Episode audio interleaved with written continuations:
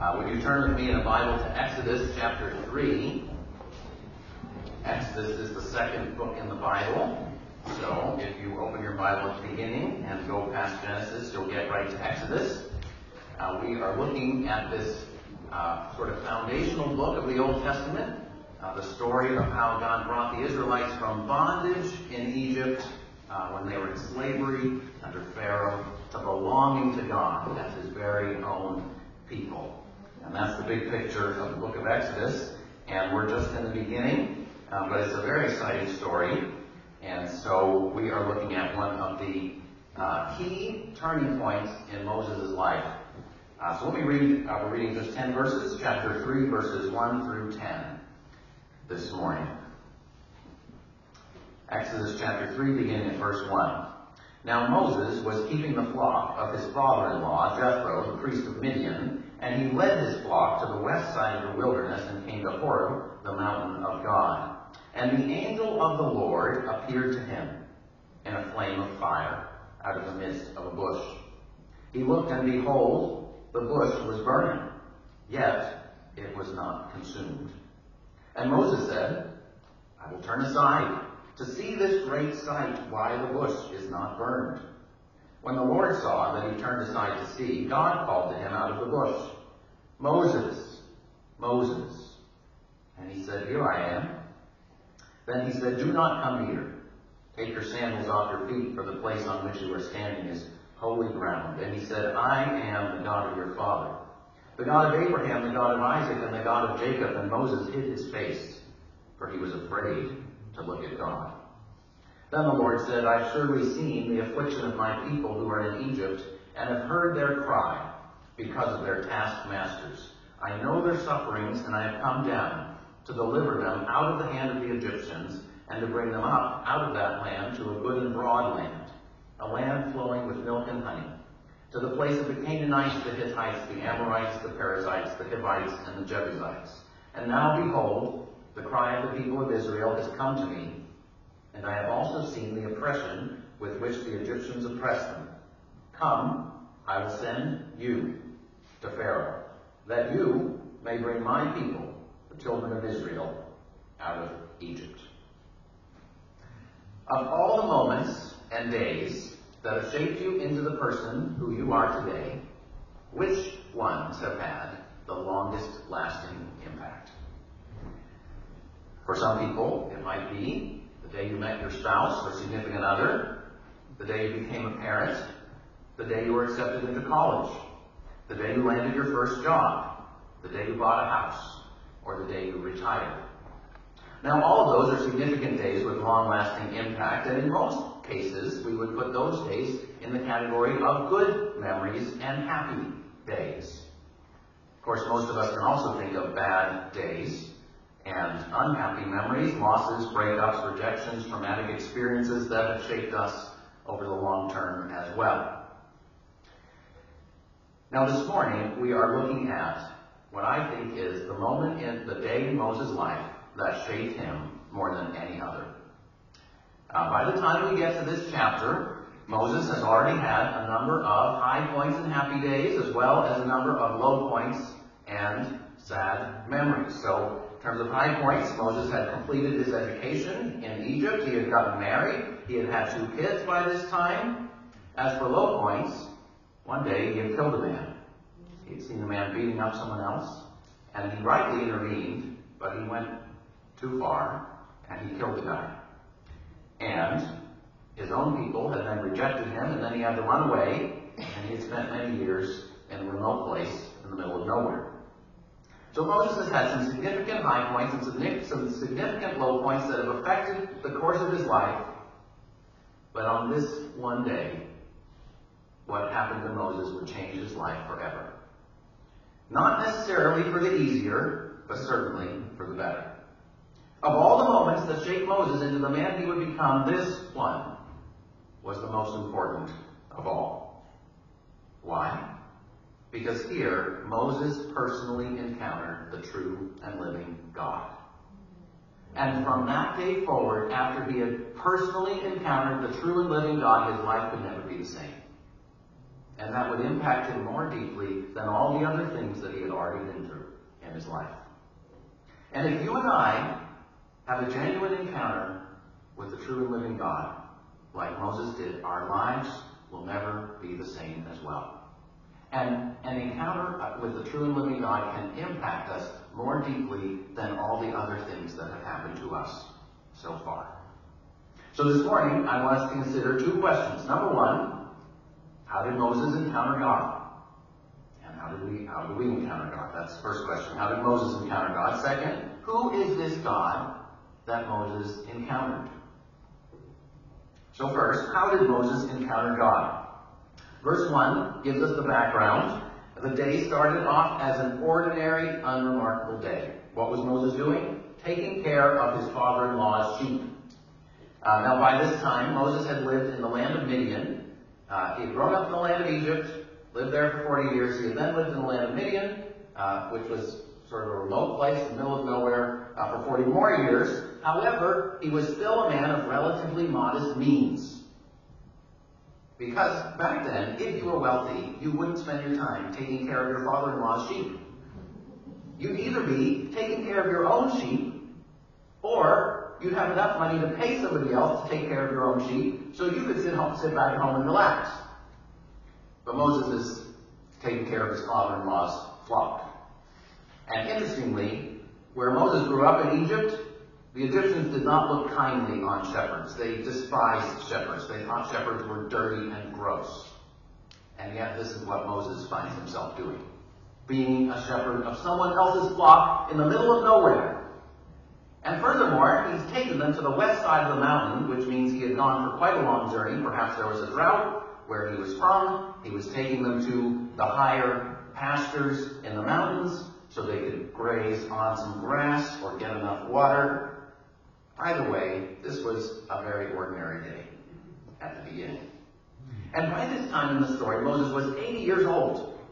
Now, according to Deuteronomy 34, Moses would live a little longer than most of the rest of us. He would live to the age of 120. But still, think about it this way. The most important moment in Moses' life happened when he was already two thirds of the way through his life on earth. You know, some of us think that the defining moments of life happen when you're young, or at least in the first half of your life on earth.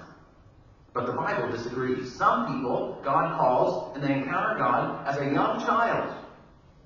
And some people, like Moses, God calls them and they encounter God after they've lived most of their life on earth. And yet, either way, this would change Moses' life forever. So it was an ordinary, unremarkable day, but in verse 2, there was an extraordinary and supernatural intervention. The angel of the Lord appeared to him in a flame of fire out of the midst of a bush. He looked, and behold, the bush was burning, yet it was not consumed. Now, this bush was probably a thorny bush because those are the kinds of bushes that are around in that region. It's a desert region. Uh, not a huge bush, maybe a few feet in diameter at most. And it was on fire, but it wasn't burning up. And Moses looks at this and says, I've never seen anything like this in my life. Uh, this is actually the first event in the book of Exodus that is clearly uh, a direct supernatural act. So far in the book of Exodus, God has been at work, but God has been at work behind the scenes and through human agents. Exodus gives us no indication that Moses had previously heard God's voice or seen any miracles. This is a new experience for Moses. He is seeing something and he thinks, I have never seen anything like this. This completely uh, is out of the box. It has, it, is not within the categories that I thought uh, I would encounter. And so in verse 3, we see Moses was caught off guard. His curiosity was aroused. He said to himself, I've got to see what's going on here. Now, you might have noticed in verse 2 that it said, the angel of the Lord was talking to Moses out of the bush. Uh, but then, verse 4 says, God called to him out of the bush. So, some of you might be wondering, well, wait a minute, who is this that Moses is dealing with? Is this an angel or is this God? Now, in general, in the Bible, angels are God's heavenly messengers or God's heavenly warriors or uh, who are sent to help and serve God's people on earth. Uh, but when the Bible refers to the angel of the Lord, it's not just talking about one of the many angels who God created and who perform various tasks um, in God's sort of heavenly court. Verse 4 says, The Lord saw that he turned aside to see. And then it says, God called to him out of the bush. Verse 6, God says, I am the God of your ancestors. And then Moses hid his face because he was afraid to look at not an angel, but God. So this passage is very clear that the angel of the Lord is no less than God Himself. The Lord Himself appearing in a visible, audible, and uh, physical form. And if you look at other passages in the Old Testament that talk about not just an angel, but the angel of the Lord, you'll notice the same pattern too. So, angel the, the angel of the Lord appears in two places in Genesis. First, he appears to Hagar, who is running away in the wilderness all alone and with her son, and trying to figure out how do I, I'm all alone and I, I'm trying to protect my child, and how do I do it? And the angel of the Lord appears to her. And at the end of the story, Hagar says, Truly I have seen the one who looks after me. She calls God the God who sees. Uh, so, in the story of Hagar, it's the angel of the Lord who appears to her to help her, but it's really God himself appearing to her. And again, in Genesis 22, God, the angel of the Lord appears to Abraham, and later on in that story it says, it's very clear, it's the Lord himself. So then you might say, well, wait a minute, if it's God himself, so why is it called the angel of the Lord? Why doesn't it just say God? So here's a paradox. On one hand, the angel of the Lord is identical with the Lord. He's fully God. On the other hand, the angel of the Lord is somehow distinct from him. He is God appearing in visible, audible, and physical form in a way that humans can encounter and relate to. So one person put it this way. The angel was not all there was to God, but he was a true and real representation of him. And then he says this, there's only one other person in the Bible who is both identical with God, fully God, and yet distinct from God the Father himself. One who, without diminishing God's holiness, is able to accommodate himself to dwell with sinners. Now, who's that? The Son of God, the Lord Jesus Christ. Right? So many Christians have read this story and they said, this looks like the Son of God before he became a man in Jesus Christ, but he's appearing to Moses sort of before the incarnation in a pre-incarnate form. Sort of a foreshadowing or preparation for the day when God, the Son of God would take on our human flesh and come to dwell among us in the person of Jesus in a way that we can hear and see and relate to and encounter and not die. Because here's the thing Moses knows. Why does Moses hide his face? Because he's afraid to look at God? Because he knows what Exodus says later on no person can see God face to face and live. None of us can encounter the, the uh, God's perfect holiness. It would, it, it would be like trying to fly a plane into the sun. You won't survive. It'll, you'll be burned up. Right? And yet, God is making a way for Moses to truly encounter him, just as he would make a way for us to truly encounter God through his son Jesus Christ. All right, so Moses encountered the true and living God. His life is forever changed. What do we learn from Moses uh, from this encounter with God? Well, I think uh, three things. First, you can't manufacture an encounter with the true living God. No amount of reading, studying, fasting, praying, meditating, or anything else will automatically produce a genuine encounter with the true and living God. Whenever God reveals himself to people, it's on God's terms, it's on God's initiative, it's by God's grace, it's for God's glory, and often it catches us completely off guard. Moses was just doing his regular, ordinary day's work. We have no indication he was expecting anything unusual, and God met him. God revealed himself to him. God took initiative to step into his life, to intervene, so that he might know him. Second, you must not expect to have an experience that is exactly like what Moses experienced here. So the point of this story is not that you should walk out the front door of the church and expect one of those bushes along the walkway to be in flame but not burning up. Moses is the only person in the whole Bible who has this precise experience of a literal burning bush. So the point is not that whenever you read a story in the Bible that you should expect to have the exact same experience. But here's a third thing. The God of the Bible does graciously reveal himself to people, even sometimes when we're least expecting it. And many of you have told me some different ways that you have encountered God, that you have felt like, I think God is reaching out to me. Something came into my life that I was not expecting, and that's what brought me here today. And I don't even totally know where this is all leading, but it wasn't something I made up. So here's some examples. Sometimes God reveals himself through a prayer uttered in desperation that is unexpectedly answered. Sometimes you think, gosh, I didn't even quite know who I was praying to. I just prayed because I was desperate and I couldn't think of anything else to do. And then the next day something happened that seemed to be a direct answer to my prayer. Maybe there is somebody who's listening. For other people, for other people, it's a verse in the Bible or a story in the Bible that seems to speak to your particular condition or that starts burning in your heart. And you think, wow, that's amazing.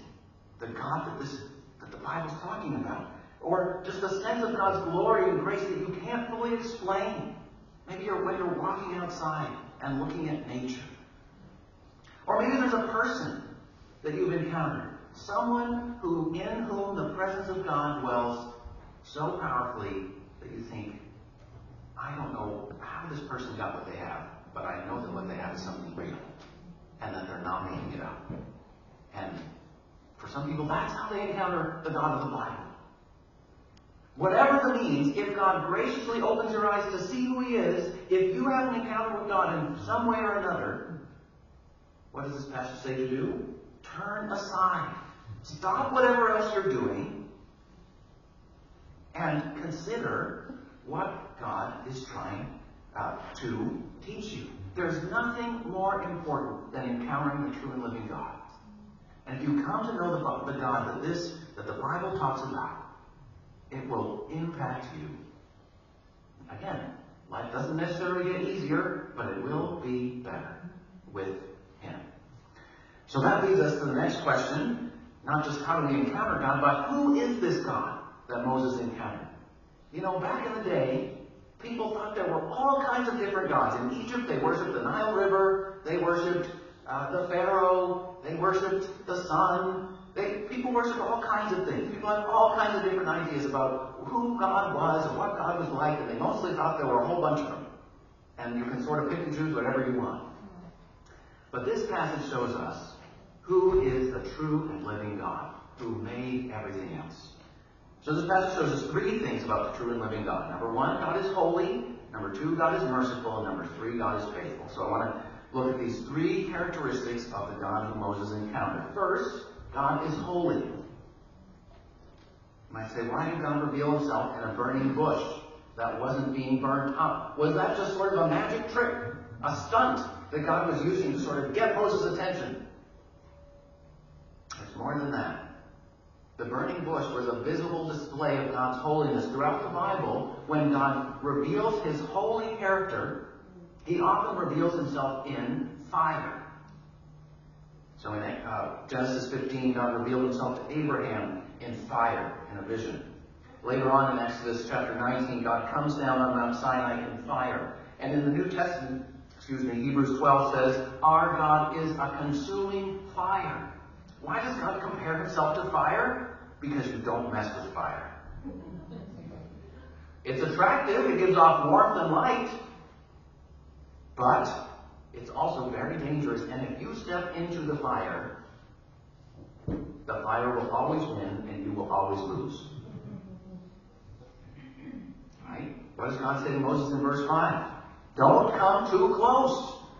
Take off your sandals because the place you're standing is holy ground. Now, God was not saying This particular location is forever holy. And you know why you know that? Because nobody knows exactly where this location was. The Israelites did not bother to preserve the exact location of where Moses saw this burning bush. Okay? The point is not that there are special places like shrines that you should go to and expect to encounter God in that special place. No. The point is God is a special God, and where He reveals Himself, He reveals Himself as holy. Uh, so, at first, in verses 3 to 4, God wants Moses to pay attention, to turn aside, but then verse 5, God says, Don't come too close, because I'm a holy God.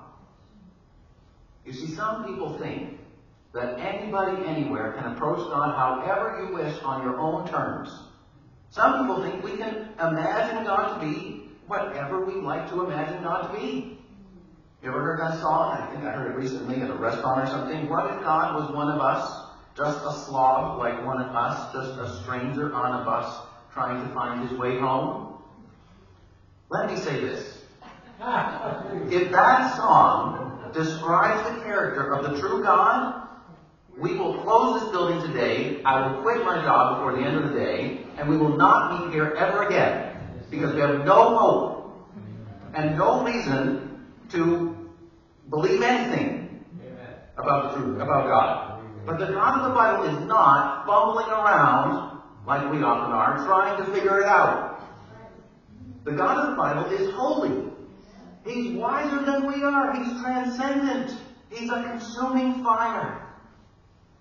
And yet, that's not all. Because if God was only holy, then we would have no hope of ever truly encountering Him or being in His presence. The second thing we see is that the God of the Bible is amazingly merciful.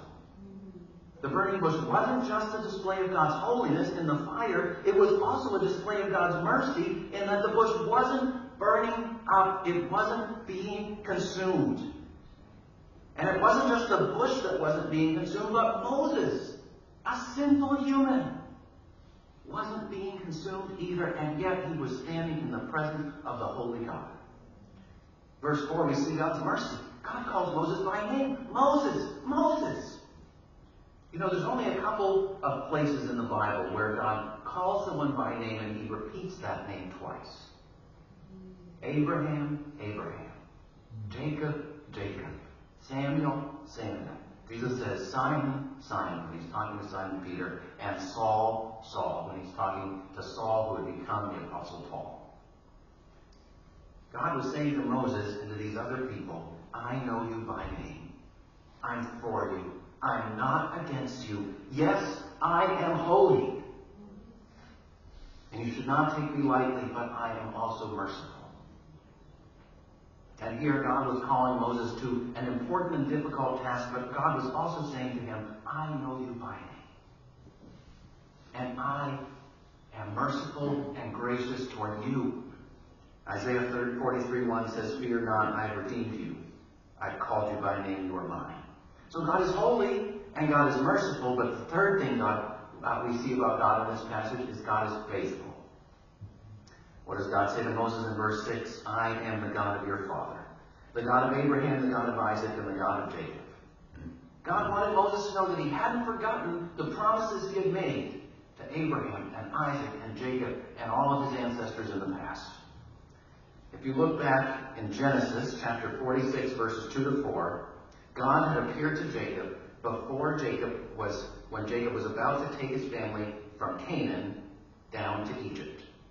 And Jacob was apprehensive about this move. He was like, I don't know if we should all go down to Egypt. And God appeared to him and said, Jacob, Jacob. Called his name twice, just like he called Moses' name twice here. And Jacob says the same thing Moses says here, Here I am. And then look, God says the same thing he says to Moses in verse 6. I am God, the God of your father. And God had said to Jacob, Don't be afraid to go down to Egypt, for I'll make you into a great nation there. I'll go down there with you, and I'll bring you back again. You see, the way God speaks to Moses here echoes the way he spoke to Jacob hundreds of years ago.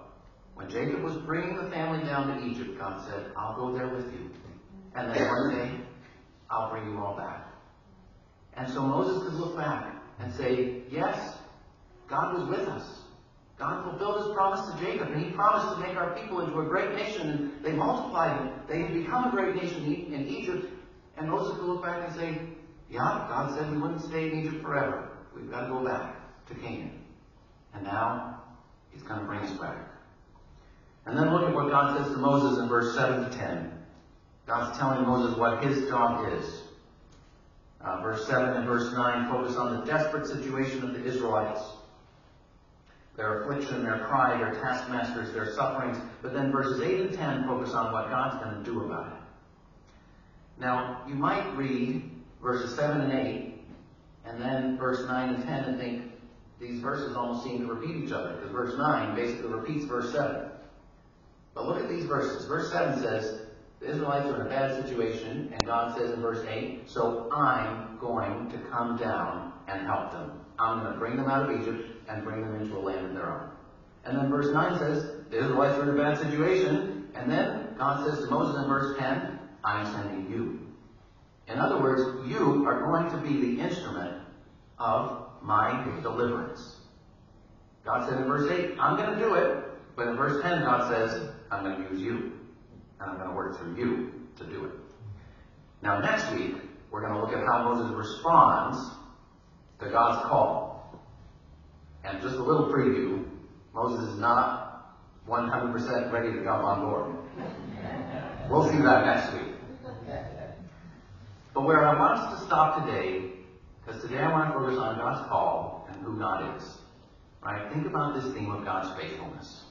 Moses was facing a new and unprecedented challenge. He had to uh, deliver the whole people of Israel who were being oppressed and enslaved in Egypt.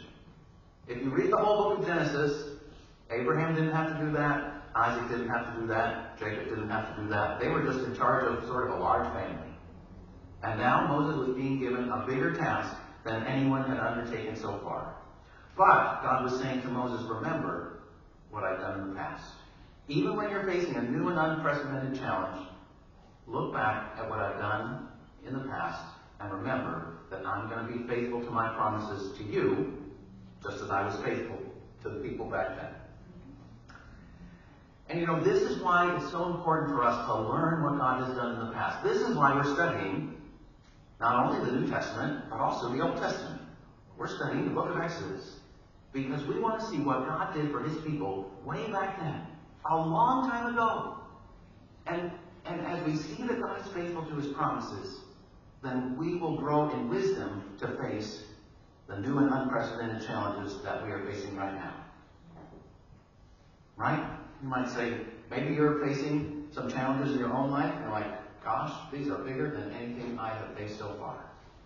Or maybe you look at the world and you think, how do we live in a world where artificial intelligence is becoming more and more an influential thing? How do we as Christians sort of discern what's good about that and what could be helpful about that and what's dangerous about that and what should we resist about that? No previous generation has had to deal with that question in the way that we do now. But guess what? By looking back at what God has done for people, even long ago and far away, we can see the character of God, that God is faithful, and that God can help us with whatever challenges you're facing in your personal life, and with whatever challenges we're facing as the church trying to be a faithful witness of Jesus in our world and in our culture. God is holy, God is merciful, and God is faithful. And once you encounter Him and He comes to dwell in you, guess what He wants to do with you? He wants to make you into a burning bush. Someone in whom the Holy Spirit dwells, and yet by God's mercy and grace, we are not consumed so that other people would look at us and see, wow, the holy presence of God is living in you. And you understand God's mercy. And so you can express that mercy to others. And so other people would get to see our holy and merciful and faithful God. Let's pray. God, we thank you for how you revealed yourself to Moses on such an ordinary day when he was doing his regular work, when he was even in the middle of nowhere. Perhaps his life seemed to be at a dead end, and yet you were calling him to something that he would never have anticipated. But we thank you that you are faithful, that you equip those whom you call. We thank you that you're merciful, that you don't consume us. And we thank you that you're holy because, because you're holy, you are worth worshiping. And because you are holy and, and righteous, you can help us and, and we can rely on you and we know that you are strong. We thank you for sending your Son, Jesus Christ, uh, to be the perfect expression of God's holiness and God's mercy and God's faithfulness. We thank you that when we look at Jesus dying on the cross for us, we see that uh, the, your, your righteous requirements were met and your mercy was poured out. And because of Jesus, we can trust and rely upon your faithfulness. So help us. Help us to encounter you, to be changed by knowing and walking with the living and true God day by day. We pray this in your holy name.